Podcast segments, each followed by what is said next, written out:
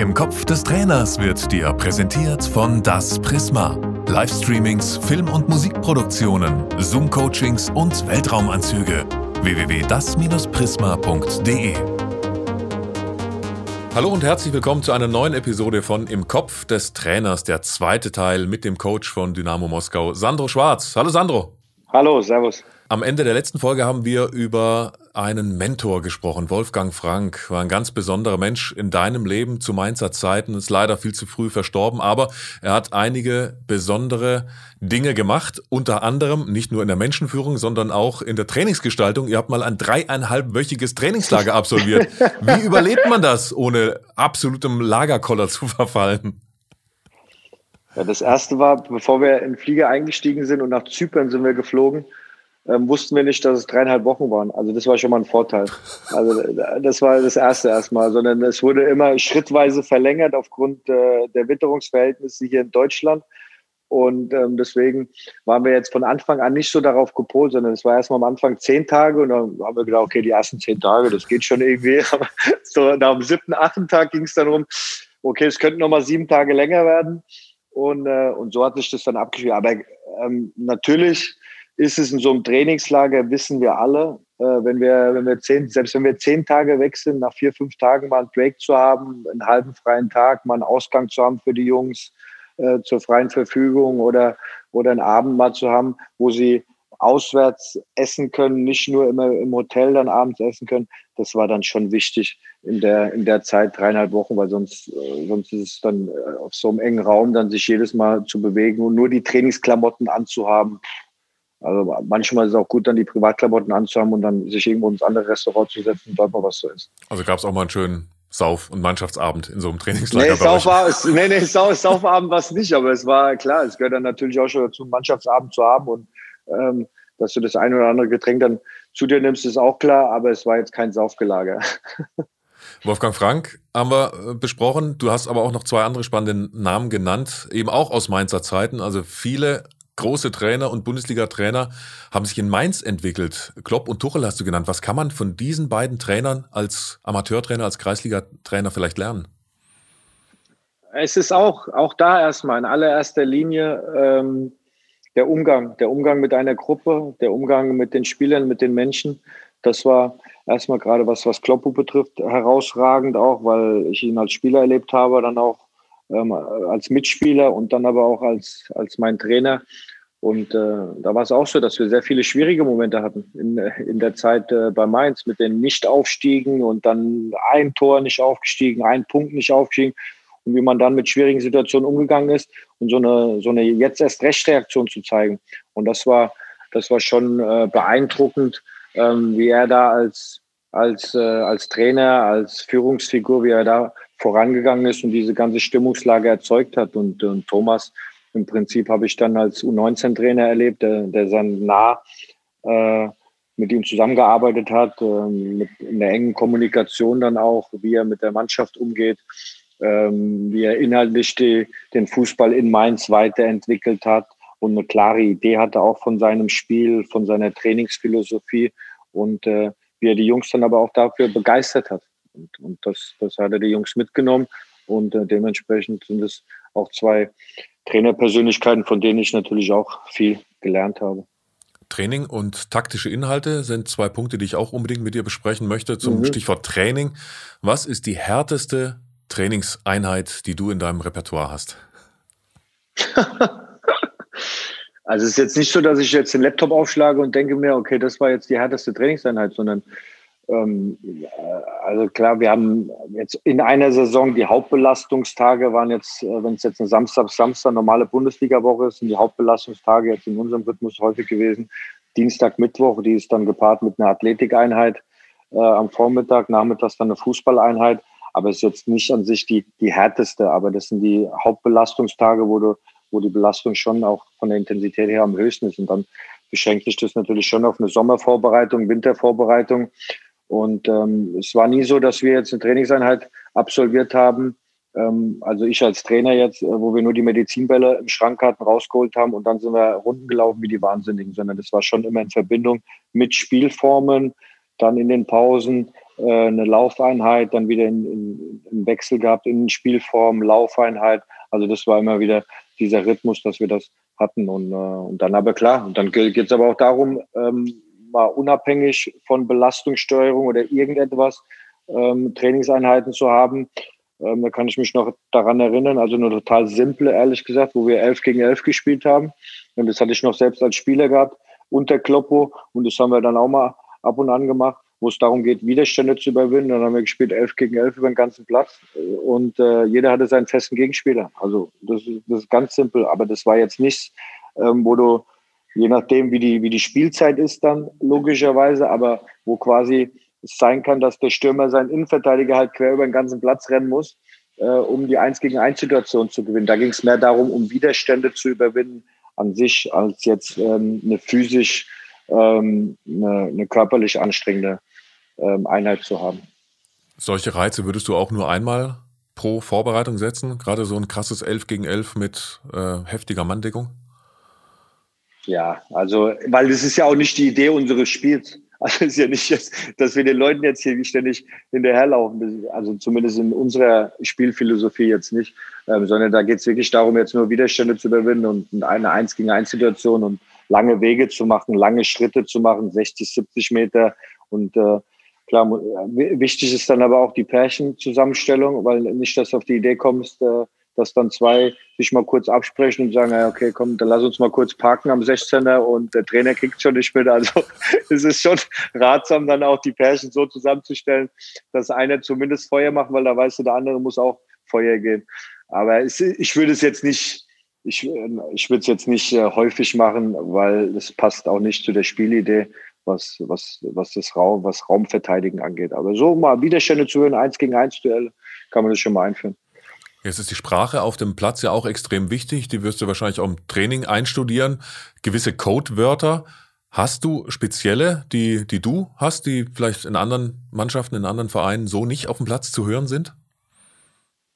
Ja, das sind die gängigen. Also es ist jetzt, ist jetzt auch nicht irgendwas was Neues zu erfinden, an Begrifflichkeiten zu erfinden und die mit mit der Begrifflichkeit dann sein ganzes Wissen darzustellen. Darum geht's nicht, sondern es sind die, sind die üblichen Begriffe, ähm, einfachen Begriffe. Und nochmal, weil das ist, das, das sollte schon dann auch für den Spieler sehr verständlich sein und nicht, um sich selbst zu profilieren als Trainer. Und da ist es steil, klatsch, die Dinge, diagonales Wegspielen, sollte aufdrehen, Zeit, also solche, solche Dinge vorwärts. Das sind dann die kurzen, kurzen Schlagbegriffe im Coachingverhalten, die dann auch im Spiel natürlich auch vorkommen sollten um, um dass, der, dass der Spieler dann auch genau Bescheid weiß, was zu tun ist. Und für einzelne gruppentaktische oder mannschaftstaktische Dinge, weil ich zum Beispiel an den Handball denke und man guckt sich auch gerne mhm. von anderen Sportarten das ab und da heißen dann Spielzüge Nordhorn oder Gummersbach oder was ja. auch immer. Ist das für, für einen Fußball praktikabel, dass man auch so irgendwie, so, wir spielen, ah, du schreist rein, Stockholm, Berlin, Tokio oder was auch immer und die Spieler, oder ist das zu kompliziert? Ja, das ist, das ist geil, dass du das sagst, weil wir, ich habe oft, Pascal Hens ist mein bester Freund. Äh, und, äh, und deswegen, wir sind zusammen aufgewachsen und klar, äh, als Handballer und wir als Fußballer haben da oft darüber gesprochen, aber es ist nicht zu vergleichen, weil, weil natürlich ähm, du jetzt, jetzt gegen eine Verteidigung im Handball 6-0 oder 5-1 Verteidigung, ähm, da hast du deinen Angriffszug, dann hast du, dann hast du dein Angriffsschema, da sind fünf, sechs Pässe dann und dann, dann hast du die Abschlussaktion.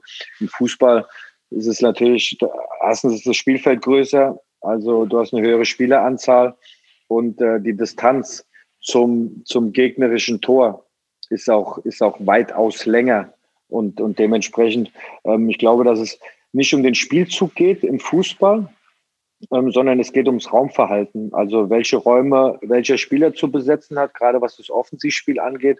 Und aus diesem Raumverhalten ergeben sich dann mehrere Optionen und nicht nur dieser eine Spielzug. Also beispielsweise im Training, wenn man es jetzt mal macht, ein 10 gegen 0 beispielsweise in den Angriffszügen. Und ähm, jetzt aus einer, aus einer gewissen Grundordnung heraus, wo bewegen sich die Sechser, wo sind die Achter, in welchen Räumen.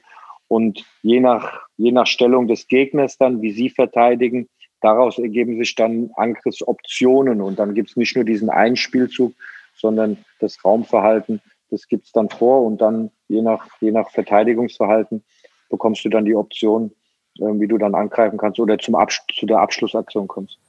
Wenn du dir Gedanken über das Spielsystem machst und natürlich mhm. schon eine Gegneranalyse hinter dir hast, lass uns mal kurz in den Kopf des Trainers schauen. Welche mhm. Gedanken hast du, was den Gegner betrifft, die dann mhm. Auswirkungen auf dein Spielsystem haben? Also welches Spielsystem spielst du vielleicht gegen welche Gegner oder gegen welche Einzelspieler? Mhm. Also das erste ist ähm, die eigene Mannschaft. Welche Sicherheit hat sie aktuell in, in ihrer Grundordnung? Also wenn du jetzt, ähm, jetzt eine Woche vorher mit einer, mit einer Grundordnung beispielsweise 4-3-3 ähm, sehr gut agiert hast, hast dir selbst ein gutes Gefühl geholt. Ähm, ich finde, dann ist das erstmal ein Argument dafür, das zu belassen, jetzt unabhängig vom Gegner. Ähm, dann bin ich bei dir, dann, dann kommt ähm, der Gegner dazu ähm, was, wo, wo hat er seine Stärken, wo hat er Räume, die du bespielen kannst. Und dann geht es darum, ähm, ist es mehr eventuell ein Ballbesitzspiel oder ist es mehr ein Spiel, wo du attackieren, wo du oder wo du ähm, defensiv agieren musst, das heißt dort ähm, vorwärts verteidigen musst in, in gewissen Räumen und das spielt eine Rolle in, in deiner eigenen Grundordnung für die Woche für die Woche später. Also als Beispiel jetzt, spielt eine Mannschaft in einer, in einer Dreierkette. Du hast ein 4-3-3, so, dann kannst du mit deinen drei Offensiven beispielsweise sehr, sehr gut auf einen Mann im 3 gegen 3 sie attackieren beispielsweise. Spielt eine Mannschaft dann Viererkette, dann überlegst du, um richtig Druck auf den Ball zu bekommen, auf die beiden Innenverteidiger, überlegst du, im 4-3-3 zu, ble zu bleiben, weil das ein gutes Gefühl ist, weil dir das wirklich eine, eine gute Sicherheit jetzt auch gegeben hat in den letzten Wochen, oder agierst du auch im, im 4-4-2 in der Raute mit zwei Stürmern auf zwei Innenverteidigern. Das ist jetzt so in, in der Verteidigungshaltung. Und Im umgekehrten Fall im Offensivbereich schaust du, wenn du weißt, du bist vielleicht mehr in der, in der Ballbesitzposition äh, in diesem Spiel, wo kannst du Überzahlsituationen kreieren, mit welchen Mittelfeldspielern im Zentrum oder am Flügel. Ähm, das sind die Kriterien dann für deine eigene Grundordnung. Ohne aber ähm, wenn du den Gegner siehst, ohne dein eigenes Spiel zu verlieren. Das ist auch immer wichtig. Und vor allem die Stärken deiner eigenen Spieler zu verlieren. Ich finde ja nach wie vor diese Begriffe aus dem Handball eigentlich ganz charmant. Angenommen, der Gegner hat einen Einwurf tief in seiner mhm. eigenen Hälfte, dann ist das ja ein ganz klarer Pressing-Trigger eigentlich für meine Mannschaft. Mhm. Mhm. Da kannst du als Trainer doch auch einfach mal Berlin schreien und alle wissen, okay, den Einwurf stellen wir zu und gehen drauf, bis wir zum Abschluss kommen, den Ball erobert haben und dann zum Abschluss kommen. Total. Du kannst auch aber einfach nur, du kannst auch einfach nur rufen, stell den Einwurf zu. Aber dann, dann weiß ja der Gegner, was, äh, was du vorhast. Ja, gut. Ja, aber, aber Berlin jetzt zu rufen, ja. Also, aber ich glaube an sich, ähm, klar, es, es, es ist auf jeden Fall Einwurfsituationen, die werden natürlich auch immer wichtiger im Fußball ähm, auch im Offensivbereich oder auch im, und auch im Defensivbereich, wo lässt du den zu, wo kannst du pressen, welche, welche Leute lässt du, stellst du zu und äh, klar. Ja, übst du die im Training auch? Weil es gibt irgendwie um die 50 Einwürfe, aber gefühlt wird das auch zu wenig trainiert im absoluten Spitzenfußball, oder? Also es gab eine Zeit definitiv als in meiner Trainertätigkeit, da habe ich sie zu wenig trainiert, 100 Prozent. Und, äh, und sie haben aber eine Wichtigkeit muss man echt sagen, weil, wie du es schon sagst, es kommt, es ist häufig eine Situation, wo der Ball im Aus ist und äh, wie, wie stellst du dann die Räume zu in deinem Einwurfverhalten? Oder wenn du selbst offensiv Einwurf hast, ähm, wie, wie kriegst du Räume, wie kannst du Räume freiziehen, wo du reinwerfen kannst, um zumindest mal dann entweder eine Seitenverlagerung zu spielen oder, oder auf der Seite zu bleiben. Das sind die Dinge. Wenn wir so in der Taktikanalyse sind, welches war denn taktisch das schwerste Spiel, das du als Trainer hattest? Boah. Also das kann ich jetzt gar nicht so beurteilen, welches, welches das Schwierigste ist, aber auf, auf, ich sage jetzt mal auf dem Niveau jetzt auch gerade klar, was, was Spitzensport angeht, Bundesliga angeht oder jetzt auch in, in Russland angeht, ist, ist, jedes Spiel taktisch eine Herausforderung und dort äh, Spiele zu gewinnen.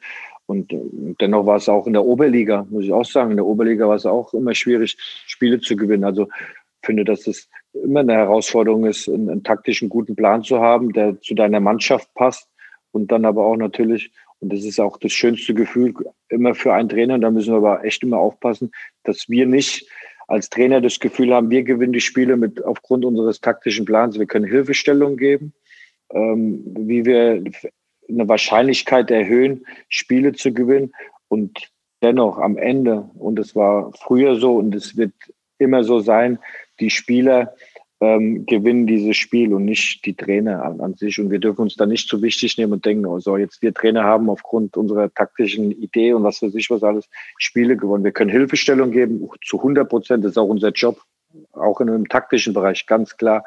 Und dann ähm, müssen wir die Spieler dahin bekommen, dass sie sie auch umsetzen können.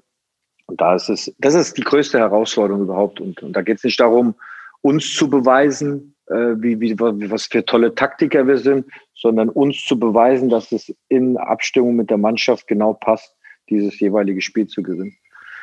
Zumal gerade du oder auch viele andere Trainer, die während der Saison eine Mannschaft neu übernehmen, ja erstmal gar keine Zeit haben, groß die eigenen taktischen Vorstellungen auch umsetzen zu können. Also man muss ja schon auch auf das Vertrauen taktisch, was die Mannschaft ja. in den Wochen davor gemacht hat. Ja, bin ich bei dir. Und das ist, war jetzt auch der große Unterschied. Es ist, wie du sagst, es ist in der Tat, es ist ein Unterschied, ob du, ob du nur zwei, wir hatten jetzt zwei Tage Zeit bis zum ersten Spiel gegen Sochi, bis zum ersten Heimspiel. Also jetzt den vorzustellen, wie schön unser Fußball und wie toll unser Fußball aussehen soll, ist völliger Quatsch. Sondern es geht natürlich darum, innerhalb kürzester Zeit dann auch ähm, Prinzipien zu haben, eigene Prinzipien zu haben um am Wochenende das Spiel zu gewinnen. Und das ist, das ist, das ist wichtig in der, in der Kürze der Zeit, in der Vorbereitung oder wenn du dann länger in einer Mannschaft drin bist. Dann geht es darum, natürlich die Prinzipien in allen Phasen des Spiels so zu verfeinern, dass das dann zu Automatismen werden. Aber es ist immer entscheidend, wann steigst du ein? Und das ist in der Bezirksliga so, bei uns, bei den Amateurtrainern so, bei uns im, im Leistungssport auch so, dass dann der, der Fokus darauf liegt, auf das Wochenende und, und dann ist die Entwicklung deines Spiels natürlich auch maßgeblich entscheidend dafür, dass du, dass du die eigene Idee vermittelst. Was waren die wichtigsten Prinzipien für diese ersten zwei Tage? Weil du hast das erste Spiel gewonnen, also es ging offensichtlich gut. Ja, es war so, dass äh, klar aus unserer Analyse heraus ähm, und das haben auch die Daten ergeben, dass sie, dass sie wenig aus Umschalt äh, äh, Umschaltbewegungen Tore gemacht haben. Also sie hatten ihre Umschaltmomente hatten sie gehabt und haben sehr gut verteidigt auch. Und daraus ging es dann aber auch, das zu einfachen Torchancen zu kreieren. Und das war unser Schwerpunkt in den Trainingseinheiten und dann aber auch in den Videoanalysen, weil du konntest jetzt keine fünf Trainingseinheiten absolvieren, sondern es ging darum, das äh, kurz aufzuzeigen an, auf dem Trainingsplatz und, äh, und das dann aber auch im Video dann auch nochmal zu verinnerlichen. Und das, war, das waren unsere Schwerpunkte zu Beginn den, den ersten zwei Wochen und dann klar Arbeit gegen den Ball, die Prinzipien, vorwärts verteidigen, wer wann vorwärts verteidigt, diese Dinge in der Grundordnung. Jetzt haben wir es oft gespielt im 4-3-3. Ähm, wer wann den Innenverteidiger attackiert oder ist es mal der Achter oder je nach Breite des gegnerischen Innenverteidigers ist es dann der äußere Mittelfeldspieler. Ähm, das waren die Prinzipien, die wir dann, die wir dann äh, verinnerlicht haben für die, für die Mannschaft. Du hast gesagt, dass deine eigene Trainerentwicklung unheimlich davon profitiert hat, dass du halt auch extrem bittere Niederlagen einstecken musstest, auch mhm. schon als Spieler. Du hast in Mainz den Job verloren bei deinem Herzensverein. Du hast danach, habe ich gehört, eine Liste gemacht mit ein bisschen Abstand und hast aufgeschrieben, was du vielleicht hättest besser machen können. Hast du mhm. Hast du da Tipps oder hast du da, kannst du uns konkret sagen, was auf dem Blatt Papier stand? Das hätte ich besser machen sollen als Trainer, damit du diesen Fehler vielleicht oder diese mhm. Anpassung dann machst in den, in den weiteren Trainerjobs oder die Fehler nicht mehr machst? Ja, es war so, dass, dass die, klar, das war sehr schmerzhaft gewesen, die, die Beurlaubung und ähm, auch den Abstand erstmal gebraucht habe, dann, um das dann auch äh, sehr, sehr inhaltlich gut zu reflektieren und, und dann mit dem Abstand weiß man dann auch und äh, dass man zweieinhalb Jahre im Prinzip auch einen sehr guten Job absolviert haben, dass wir erstmal alle Ziele erreicht haben, was Klassenhalt angeht, was die individuellen Spiele angeht, mit Verkäufen und auch aus dem NLZ, dass wir sie integriert haben. Und, und dennoch waren die letzten drei Monate an sich nur von dieser Zeit waren schmerzhaft und, und die, die haben wir dann auch, oder die habe ich dann auch analysiert verschriftlich. Und ähm, ein wichtiger Faktor für uns Trainer ist einfach eine Situationsbewertung. Das ist meine tiefe Überzeugung, dass wir eine Situation richtig einschätzen und ähm, richtig fühlen und danach dann auch unsere Entscheidung treffen. Also wir hatten zwei Jahre, in meinen ersten zwei Jahren, gerade in meinem ersten Jahr hatten wir schwierige Momente, was das Umfeld angeht, Stimmungslagen. Und wir haben das richtig eingeordnet und konnten die richtigen Maßnahmen daraus ziehen und waren dann auch erfolgreich und haben den Klassenhalt geschafft. Im zweiten Jahr beispielsweise waren wir, waren wir sehr erfolgreich, waren nie im Abstiegskampf im Prinzip. Und ähm, und wollten dann im dritten Jahr einen darauf setzen. Dann war der ein oder andere Spieler aber verletzt. Ähm, ich war dann auch in meiner, in meiner Denkweise, in, in dem, was ich dann auch von der Mannschaft verlangt habe, zu ungeduldig, wollte schnell den nächsten Schritt machen und und einen Saisonstart haben wir hingelegt mit den ersten drei Spielen, die wir verloren haben. Haben dann das vierte Spiel gewonnen, fünfte verloren, sechste wieder gewonnen. Und dann ging das immer so verloren, gewonnen, verloren. Aber die drei Spiele am Anfang, ähm, die haben uns kein gutes Gefühl gegeben. Und die Situation, die, die Mannschaft hatte keine Sicherheit dann in ihrem Spiel mehr. Und obwohl es fast dieselbe Mannschaft war. Und, und ich war, ich wollte in der Entwicklung schnell wieder einen draufsetzen und wieder den nächsten Schritt machen. Und das war ein, das ist, war ein wichtiger Bestandteil in meiner Reflexion zu der Mainz-Zeit, ähm, dass ein Saisonstart viel aus einer Mannschaft macht. Wenn gerade wie ein Verein wie bei Mainz 05, wenn die Ergebnisse da nicht passen, dann, dann kannst du einfach in ein unruhiges Fahrwasser kommen. Und dann gilt es auch, die Dinge einfach runterzubrechen, einfache Trainingseinheiten, Erfolgserlebnisse zu haben in den Trainingseinheiten dort, sie zu stärken und ohne zu komplex zu denken und jetzt können wir den nächsten Schritt machen. Und, äh, und, und so hat sich das dann ergeben mit der einen oder anderen Verletzung, die wir hatten, beispielsweise mit Mateta.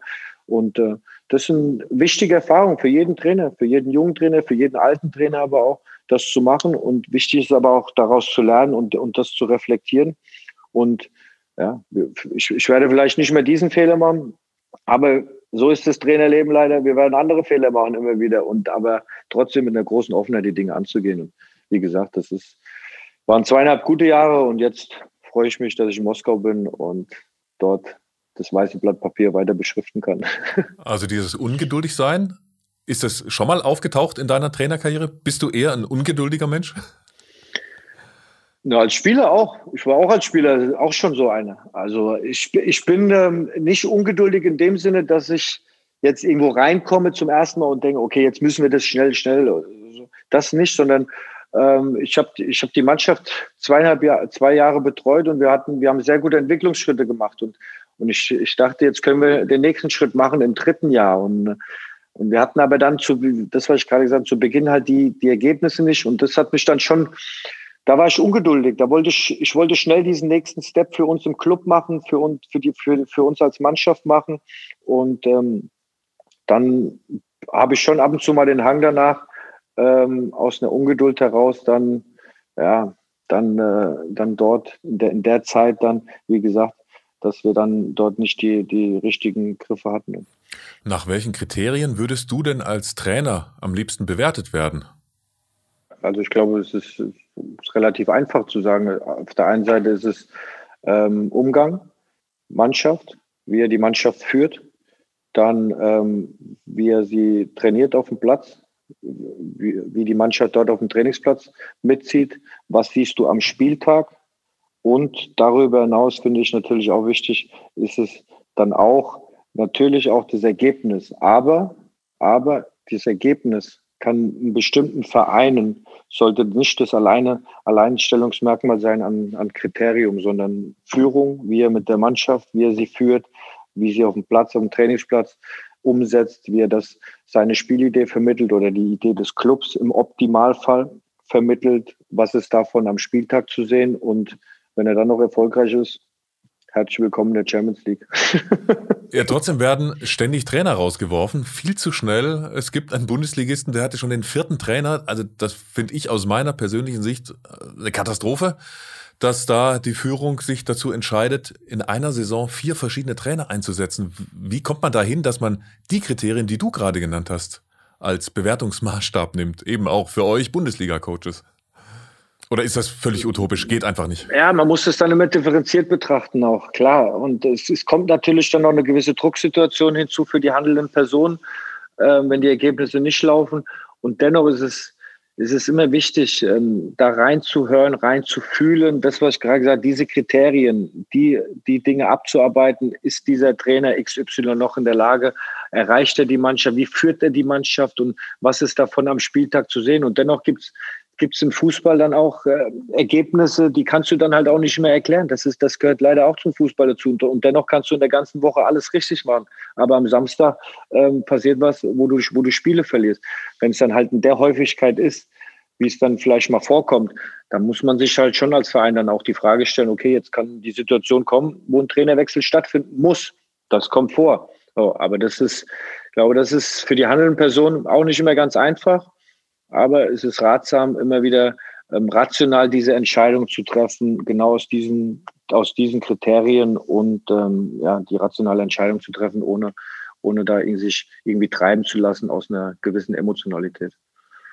Am Ende geben wir uns unseren Hörern immer nochmal die Möglichkeit, auch den äh, Fußballlehrern Fragen zu stellen. In der ersten Folge hatten wir schon eine drin, weil sie inhaltlich super gepasst hat.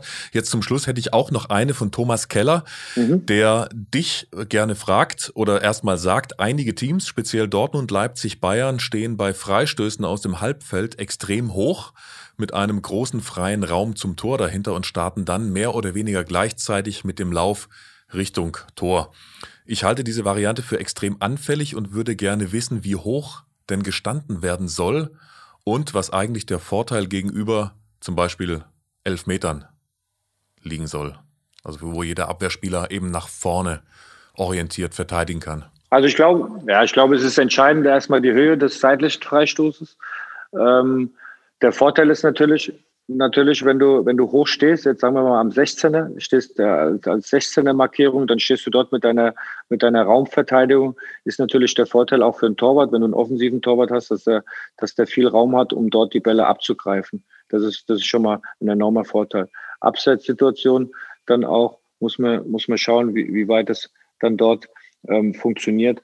Aber sich zu tief zu stellen, äh, ist natürlich auch eine Gefahr, um dann äh, freiwillig eine gegnerische Mannschaft elf Meter schon vorm Tor zu lassen. Also lieber einen offensiven Torwart zu haben, der in diese Räume ähm, rausgehen kann und diese Bälle abfangen kann, als wenn du zu tief stehst und dann ist so ein, dann ist dann ein Gewühl dort, wo dann immer was passieren kann. Aber ich finde, das ist, glaube ich, mit der, der ein wichtiges Kriterium dann gerade bei seitlichen Freistößen. Und solche Halbfeld-Freistöße äh, trainierst du auch regelmäßig?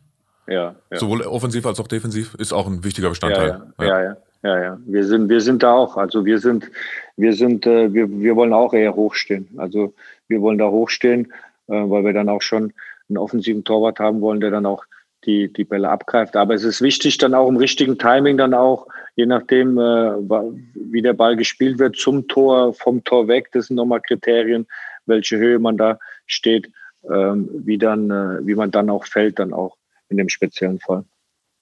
Jetzt zum Abschluss wird es nochmal ja. spannend und eine Herausforderung für dich. Denn es gibt immer bei im Kopf des Trainers zum Abschluss ein Fußballquiz. Im letzten Jahr 2020 war das ein reines Wissensquiz. Jetzt in 2021 ist es ganz anders. Du musst nämlich die falschen Antworten nennen. Ich werde dir Fußballfragen stellen und du darfst nicht richtig antworten. Okay. Die Antwort muss aber plausibel sein. Heißt, wenn ich dich frage, wer ist deutscher Fußballmeister, dann darfst du jetzt nicht sagen Dynamo Moskau, sondern musst ja. halt eine Bundesligamannschaft okay. nennen, bei der es okay. plausibel wäre, weil sonst könntest du ja immer Dynamo Moskau sagen. Okay. Wäre immer die falsche ja. Antwort, aber die muss erklärbar und möglich und plausibel sein. Okay. 90 Sekunden hast du Zeit. Und wir versuchen natürlich so viele Fragen wie möglich zu machen, denn die erste Frage gibt einen Punkt, die zweite zwei, die dritte drei und so weiter. Du bist der zweite Fußballlehrer in diesem Jahr, also erst der zweite, der dieses neue Spiel spielt. Eckhard Krautzuhn hat mit 41 Punkten schon ziemlich gut vorgelegt. 41 Punkte? ja, in 90 Sekunden. Der hatte, glaube ich, neun Fragen hat er geschafft und hatte acht von den neun richtig. Also die okay. Hürde liegt hoch. Der Druck ist da für Sandro Schwarz. Und die 90 Sekunden beginnen, sobald ich mit der ersten Frage loslege. Welches ist das Gründungsjahr des FSV Mainz 05? 07. Richtig. Mainz 05 ist der selbsternannter Karnevalsverein. Der große und traditionelle Umzug und Höhepunkt der Mainzer Fasenacht ist vier Tage nach Altweiberfasnacht. Wie heißt dieser Tag? Dienstag. Richtig. Ein berühmtes Mainzer Karnevalslied lautet Am Rosenmontag bin ich geboren, am Rosenmontag in Mainz am mein. Richtig. Apropos Rose. Mit Marco Rose hast du mal in einer WG gelebt. Welchen Bundesligist trainiert Rose? Ähm, äh, Schalke 04. Richtig. Erzrivale von Mainz 05 ist Kaiserslautern. Die werden üblicherweise auch wie genannt? Die Roten? Äh, Bären. Richtig. Wofür steht das V beim FSV Mainz? Ähm, Vogelsverein. Äh, okay, lass mal gelten. Wolfsburg ja. wurde 2009 unter Felix Magath deutscher Meister. Der Spitzname von Magath könnte einem Asterix-Roman entstammen. Wie lautet dieser Spitzname? Alf. Äh, nee, lass ich nicht gelten. Der DFB-Pokalsieger nee. schüttet welches Getränk üblicherweise in den DFB-Pokal? Ähm, Rotwein. Richtig. Du hast mit Jürgen Klopp zusammengearbeitet. Wie lautet sein Spitzname, der von seinem Nachnamen abgeleitet ist? Ähm. Schnell. ähm, Schreihals. Äh, falsch. 90 Sekunden sind um. Ja, okay. Ja. ja. Sechs, sieben, wie lange? So, also, also genau, Kloppo heißt er, das heißt ja. irgendwas ja. mit seinem Nachnamen, also, keine Ahnung, Kloppinho oder sowas hätte ich, hätte ich gelten lassen. So, du hattest richtig den DFB-Pokal-Sieger, der feiert sich mit Rotwein, üblicherweise. Also, das sind schon mal acht Punkte. Dann Wolfsburg also äh, Magath wird Quelix genannt. Da hätte ich jetzt jede ja, Asterix-Figur, ja. also Idefix, Asterix, ja, Obelix, hätte, ich, hätte ich gelten lassen. So.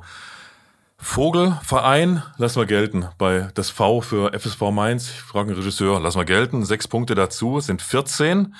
Dann Erzrivale äh, Kaiserslautern heißt die Roten, äh, warst du auch richtig. Teufel in echt, ja, so bist du bei 19.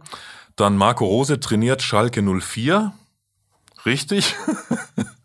Möglicherweise als fünfter Trainer diese Saison, wer weiß, vielleicht passiert's. Vier Punkte dazu sind 23. Dann Mainzer Karnevalslied am Rosenmontag in Mainz am Main ist natürlich ganz klar richtig und nicht der Rhein, wie ursprünglich in dem Lied. So. Dann äh, der Karnevalsverein feiert am Rosenmontag. Da hast du auch eine schöne falsche Antwort gegeben. Am Dienstag 28 und Gründungsjahr Mainz 05 war 1907 oder 07 hast gesagt, ein Punkt dazu sind 29 Punkte. Oh. Platz zwei, also du bist noch ja, auf dem Treppchen, aber ja. Krautzuhn war besser. So, ja, dämlichste Frage, dämlichste Frage nach dem Spiel von Reportern, wie fühlt sich's an? 29 zu 41 gegen Krautzuhn verloren zu haben. Ja. wenn ich verliere, dann gerne gegen Eckhard Krautzuhn, gegen meinen ehemaligen Trainer. Von daher alles gut.